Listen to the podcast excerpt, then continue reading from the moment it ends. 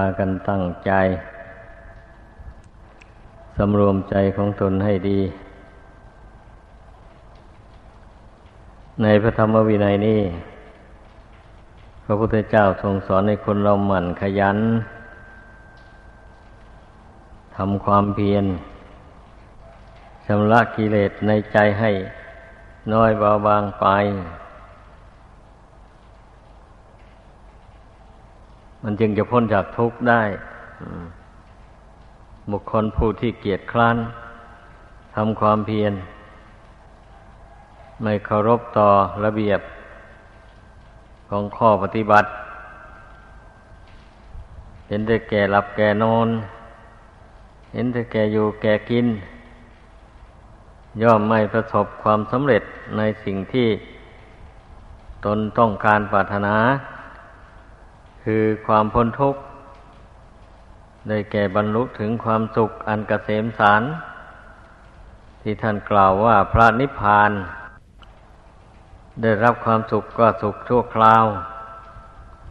ประเดียวประดาวก็หายไป ความทุกข์ก็เกิดมาแทน ตราบใดมนุษย์เรายังไม่เห็นทุกข์ภายในสงสารแล้ว มันก็ประมาทอยู่นั่นแหละ เพราะมันติดสุขชั่วคราว ข้อนี้อยากจะพูดแล้วพูดอีก เพราะว่าคนทั้งหลายมันติดจริงๆนะ ติดความสุขชั่วคราวอะเมื่อมันไม่สละความสุขชั่วคราวนี้แล้ว มันก็ไม่ได้รับความสุขอันไพบูรณ์เป็นงั้น ดังนั้นขอให้เข้าใจไว้ ว่า พระธรรมวินัยคำสอนพระเจ้านั้น สอนให้คนเราหมั่นขยัน เริ่มต้นตั้งแต่หมั่นขยันทำบุญทำทาน นี่แหละ การทำทานนี่ นักบวชก็ทำได้ครือหัดก็ทำได้ และเป็นหน้าที่ของเราทุกคนแหละ ที่จะต้องทำครือหัดมันก็มีหน้าที่ธนุบำรุง วัดวาศาสนา ด้วยปัจจัยสีคือผ้านุ่งผ้าหม่มอาหารการบริโภค ที่อยู่ที่อาศัย เช่นกุฏิวิหาร ศาลาการประเรียนและโบสถ์และกำแพงวัดหมดนี้นะ อันนี้เป็นหน้าที่ของผู้เป็นทายกทายิกา จะต้องจัดต้องทำเพราะว่าเป็นผู้หาเงิน มีเงินมีทองสำหรับภิกษุสามเณรนั้น ไม่ได้หาเงินหาทอง เป็น ผู้เป็นผู้เสียสละ โลกียะสมบัติในโลกมาบวชพระพุทธเจ้าทรงอนุญาตแต่บริขารแปดเท่านั้นสำหรับภิกษุสามเณรถ้าจะมีพิเศษกว่านั้นก็ไม่มากอะไร เครื่องใช้เล็กๆน้อยๆตามยุคตามสมัย เช่นนาฬิกาสำหรับดูเวลา อันโมนี้เรียกว่าเป็นบริขารพิเศษแต่สมัยก่อนนั้นเพื่อน วัดเอาเงาแดดเป็นเกณฑ์ ถ้าเงาแดดมันกลง อย่างนี้ก็ถือว่าเที่ยงวันแล้ว ถ้าเงาแดดมันชายไป ก็ถือว่าตอนบ่ายอ่ามันเป็นงั้น มันเป็นไปตามยุคตามสมัย การให้ทาน มันเป็นกิจวัตรประจำตัวของมนุษย์เรา ผู้ที่ยังพ้นทุกข์ถึงพระนิพพานไม่ได้มันก็จำเป็นต้องบำเพ็ญทานอย่างเงี้ยเรื่อยไป ให้ทานปัจจัยสี่นี่เองนะถ้าเป็นนักบวชอย่างนี้ได้ปัจจัยสี่มามากแล้วก็ไม่หวงไว้บริโภคจำเพาะผู้เดียว ก็แบ่งให้แก่ผู้ที่ไม่มีลาบนั่นได้ใช้ได้ซ้อยได้บริโภคไปด้วยกัน อันนี้ก็เป็นการทำทานของนักบวชเช่นแจกอาหารกันขบกันชั้นอย่างนี้ เราก็ต้องถือเอาความเป็นธรรมนั้นเป็นหลักความเป็นธรรมก็หมายความว่าเราพยายาม แจกให้สม่ำเสมอกันเท่าที่จะได้ ไม่มีลำเอียงอยู่ในใจว่าผู้นี้จะต้องให้มาก ผู้นี้จะต้องให้น้อย รังเกียจใครก็ให้แต่น้อย ชอบพอกับใครก็ให้มากอย่างนี้นะ นี่เรียกว่าความลำเอียงผู้เป็นกรรมการแจกอาหารนี่ จะไม่ลำเอียงอย่างนั้น ต้องถือเอาความยุติธรรมเป็นหลัก นี่ก็ชื่อว่าได้ทำทานเหมือนกันนะการแจกการแบ่ง อาหารเครื่องใช้ไม่สอยต่างๆ ให้ทั่วถึงกันอย่างที่เคยพูดให้ฟังแล้ว ของแจก ถ้าแจกตั้งแต่ รูปที่หนึ่งไป แล้วไปหมดเอารูปที่สิบอย่างนี้นะก็จำไว้ คราวหน้ามาได้สิ่งของมา ถ้ามันไม่พอแจกทั่วกัน ก็ต้องแจกตั้งแต่รูปที่สิบเอ็ดไป จนถึงจนของนั้นหมด หรือว่าจนถึงรูปสุดท้าย อันนี้ความเป็นธรรมให้เข้าใจ ไม่ใช่ว่าได้สิ่งของมาแล้ว ก็จะแจกให้แต่ผู้อาวุโส ทุกครั้งไปเลย ของมีจำกัดแล้วพูดลำดับต่อไปก็ไม่ได้เลย อย่างนี้ก็ไม่ถูกนะ ขอให้เข้าใจ ต้องจำเอาไว้ มันไม่หนักหนาอะไรหรอก ได้บุญกุศลซ้ำการแจกนี่ถ้าเราเฉลียวฉลาดรู้จัก สิ่งใดควรให้ แก่ใคร สิ่งใดไม่ควรให้ ก็รู้จัก ธรรมดาผู้ฉลาดมันก็ต้องเป็นอย่างนั้นแหละ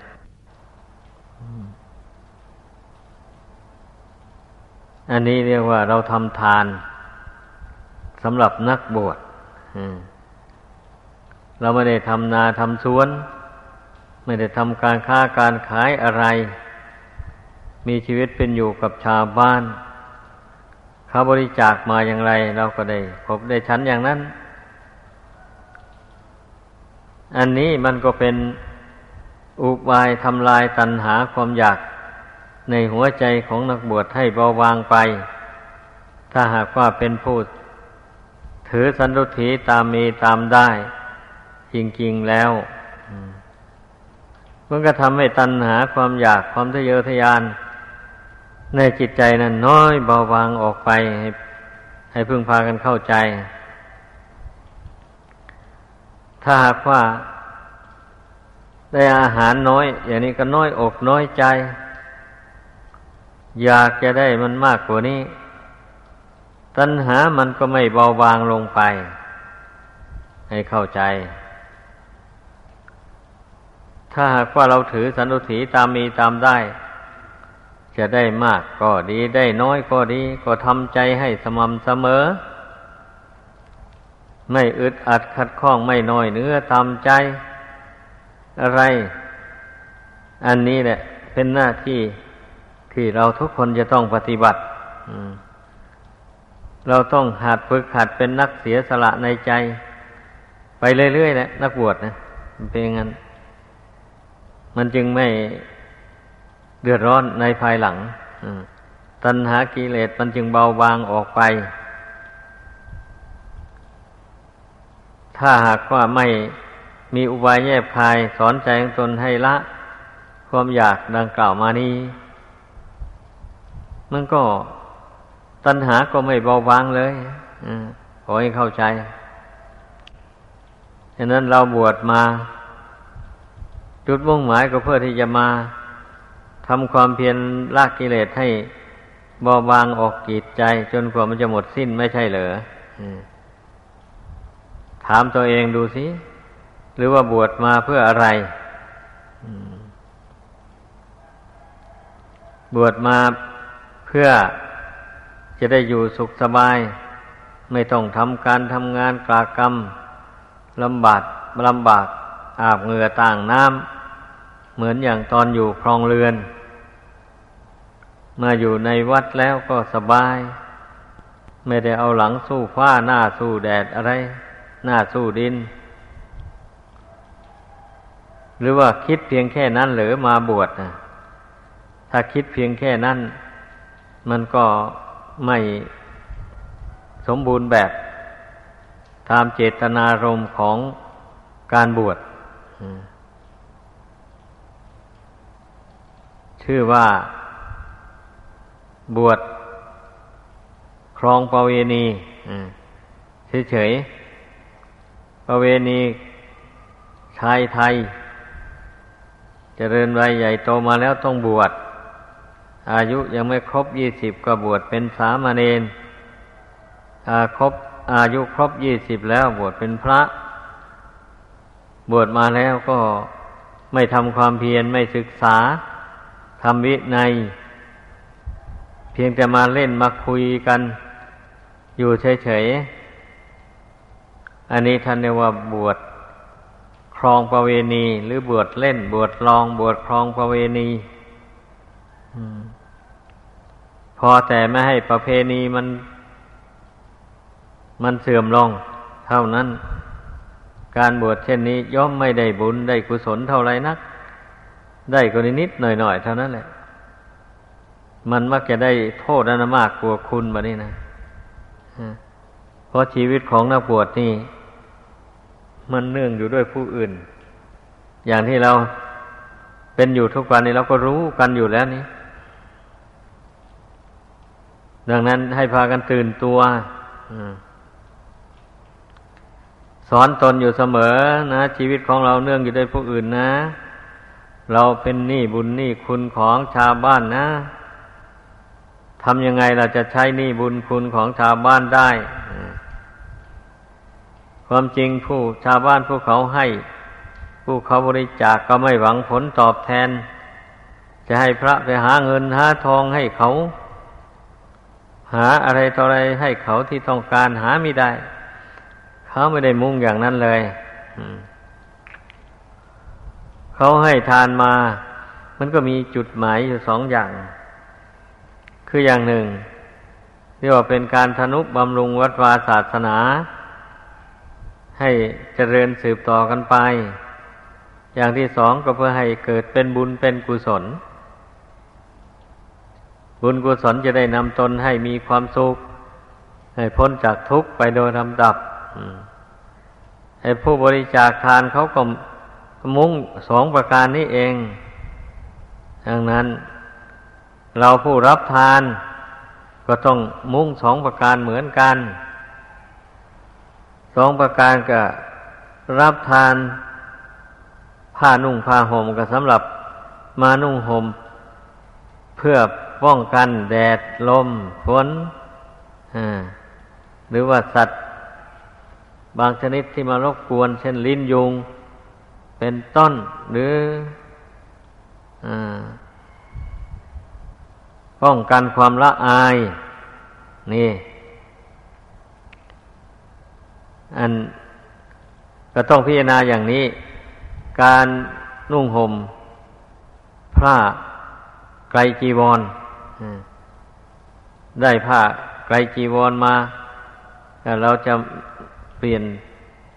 ผ้าไกลจีวรนุ่งหม่มจีวรชุดเดิมมันชำรุดชุดโทมไปเพิจารณาพินทุอธิษฐาน แล้วก็พิจารณาให้รู้ความมุ่งหมายของการบริโภค ผ้านุ่งผ้าห่มตามคำสอนของพระเจ้า เราไม่ได้นุ่งได้ห่มเพื่อความสวยงามอะไร เพื่อปกปิดป้องกันอายอย่างหนึ่ง เพื่อป้องกันสัตว์เล็กๆน้อยๆมันมารบกวนเส้นลิ้นยุง หรือป้องกันความหนาวเหน็บป้องกันความร้อนแดดเผา ถ้าหากว่าไม่มีผ้าหุ้มห่อไว้ หนังมันก็จะเกลียมเข้าไปถ้ามันร้อนมากๆ อย่างนี้ การขบการฉันอาหาร ก็เหมือนกันก็ต้องพิจารณาก่อนเราฉันอาหารนี่เพื่ออนุเคราะห์พรหมจรรย์ให้เป็นไป พูดง่าย ๆว่า เมื่อเราได้ฉันอาหารบำรุงร่างกาย มีกำลังดีแล้วเราก็จะตั้งใจเดินจงกรมนั่งสมาธิภาวนาไหวพระสวดมนต์นี่เรียกว่าอนุเคราะห์พรหมจรรย์นะเป็นอย่างนั้น แล้วก็ ไม่ได้บริโภคอาหารเพื่อความอ้วนพี เพื่อความสวยงามอะไร บริโภคอาหาร พอประทังชีวิตให้เป็นอยู่ได้ ได้ประพฤติพรหมจรรย์ ปฏิบัติตามธรรมตามวินัยคำสอนของพระพุทธเจ้าเพื่อกำจัดอาสวะกิเลสที่มีอยู่ในใจ ให้น้อยเบาบางหรือหมดไปสิ้นไป การอยู่อาศัยเสนาสนะที่อยู่อาศัยเช่นกุฏิหรือศาลาการประเรียน หรือว่าโบสถ์วิหาร อะไรโมนี้นะ เราต้องพิจารณาให้รู้เท่า ให้รู้ก่อนว่าเสนาสนะเหล่านี้ ที่ทำไว้ก็เพื่ออยู่อาศัย เจริญสมถะวิปัสนาของนักบวชญาติโยมผู้เขาเจตนาสร้างขึ้นมา เพื่อให้นักบวชได้อยู่อาศัย จริญสมถะวิปัสนากำจัดอาสวะกิเลส ให้น้อยเบาบางหรือหมดไปสิ้นไปไอเสนาสนะเหล่านี้มันก็มีแต่เพียงแต่ธาตุดินเท่านั้นเอง พวกโลหะ พวกไม้ พวกอิฐ พวกปูน อะไรนี้มันก็จะเข้าเป็นจำพวกธาตุดินนี่พิจารณาเห็นเป็นแต่สักแต่ว่าธาตุดินไม่ ใช่ของเราของเขาอะไรเลยอย่างนี้นะนั่นแหละ ชื่อว่ารู้เท่า เมื่อ พิจารณาแล้ว เราจึงอยู่จึงอาศัย มันก็ไม่เกิดโทษอะไร ไม่เกิดกิเลสอะไรถ้าหากว่าไม่พิจารณาอย่างนี้ ได้อยู่เสนาสนะที่ดี ๆ ได้ที่นอนอ่อนนุ่มนิ่มแล้วก็ดีอกดีใจ สนุกนอนไม่รู้จักตื่น อย่างนี้นี่มันเป็นโทษนะ ให้เข้าใจ มันเป็นโทษ มันเป็นการนอนเพื่อสะสมกิเลส ให้หนาแน่นขึ้นในจิตใจ ดังนั้นต้องเข้าใจ ต้องพิจารณา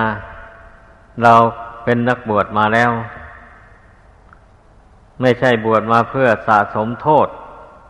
หรือสะสมกิเลสให้หนาแน่นขึ้นในใจเราบวชมาเพื่อชำระกิเลสให้น้อยเบาบางหรือหมดไปสิ้นไป แม้หยุกยาแก้โรคภัยไข้เจ็บก็เหมือนกัน ถ้าผู้ใดไม่เป็นโรคเป็นภัยอะไร ก็ไม่ควรที่จะไปบริโภค ไอ้ไอ้ของเช่น ขามป้อม สมอผัก หนอก หรืออะไรต่ออะไรก็ตามเนะี่ยไอ้ที่เป็นยาวชีวิต รับประเคนแล้วฉันไว้ฉันได้ตลอดชีวิต เมื่อผู้ใดไม่มีโรคภัยเบียดเบียนแล้วก็ไม่ควรที่จะไปชื่นชมยินดี บชั้นของเหล่านั้น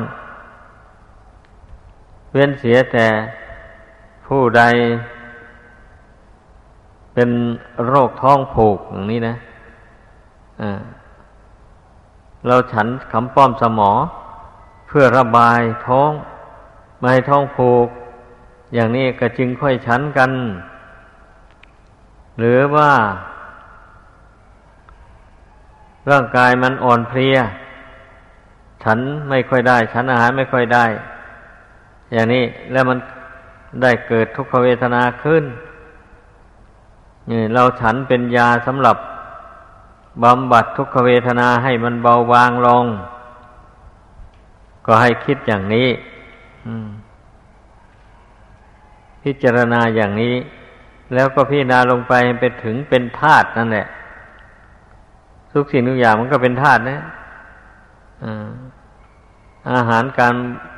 บริโภคยุกยาวนี้ก็เป็นธาตุดินธาตุน้ำทั้งนั้นเนี่ยไม่ใช่อย่างอื่นใดมันก็แตกก็ดับลงสู่พื้นดิน เป็นธาตุดินธาตุน้ำธาตุไฟธาตุลมของเก่านั่นแหละ ดังแสดงมา